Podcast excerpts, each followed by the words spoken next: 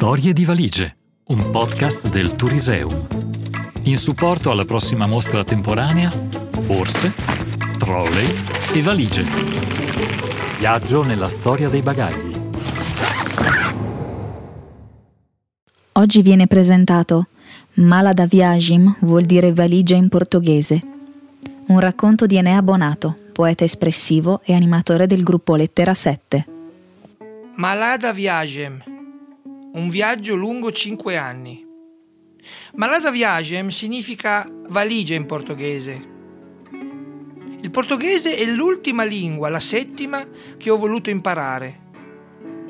Avevo iniziato con il tedesco, poi l'inglese, lo spagnolo, il francese, il greco e il russo. Con il russo era stata dura, molto più dura del solito, a causa dei verbi soprattutto.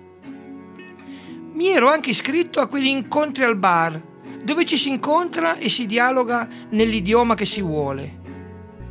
Con il russo mi hanno dato buca due volte. Sì, ho avuto più problemi con il russo.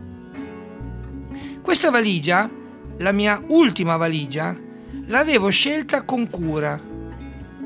Io e Meg l'abbiamo già usata tante volte insieme. Anche in Puglia, ad esempio, dove andiamo spesso.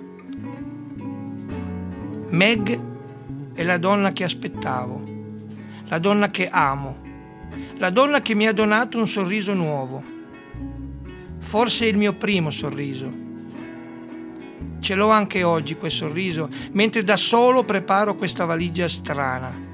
Sì, strana, non contiene abiti, pochi ricambi per sotto. Dentifricio e spazzolino, a quello ha pensato lei, Meg, la mia Meg, riempiendo una piccola trousse in tessuto. Nella mia valigia ho messo per primi gli appunti scritti di mio pugno in portoghese e materiale di cancelleria, evidenziatori, penne.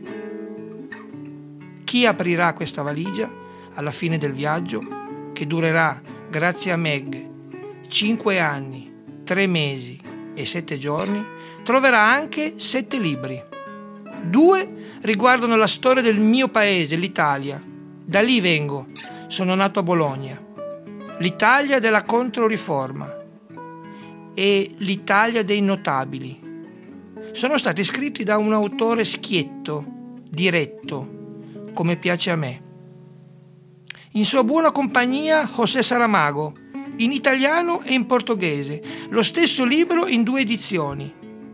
Tutti i nomi, todos os nomes.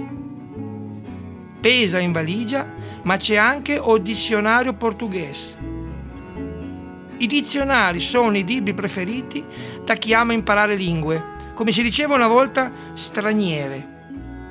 A me aprire quelle pagine dà un piacere immenso, che nessun tablet potrà mai portarmi via.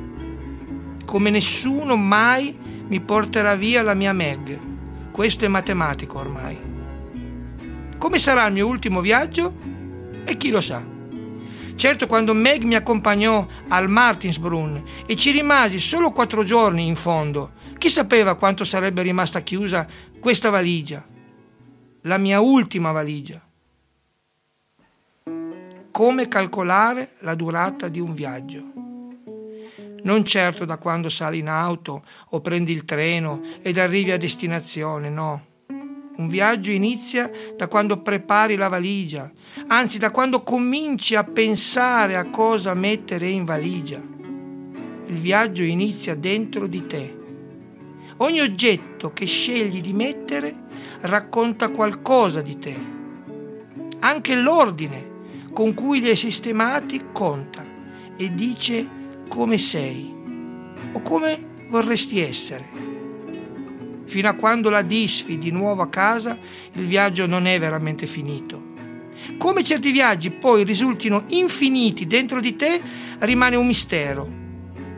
Sono quelli che non dimentichi.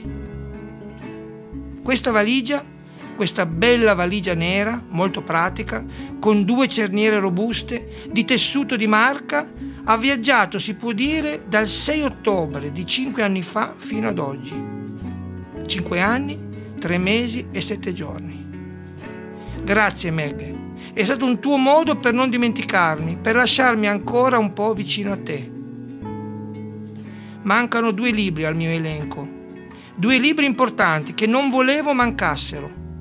Di sicuro li volevo segnalare a Meg e forse anche a mio fratello Paolo. Anzi, sicuramente anche a lui.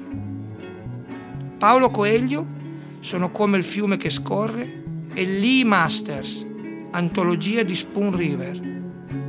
Voi direte, due classici, date le circostanze. E allora, che c'è di male nei classici? Dico io.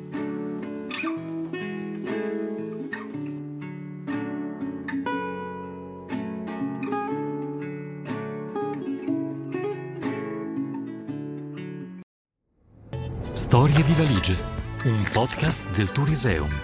Ogni settimana vi aspetta una nuova storia. www.turiseum.it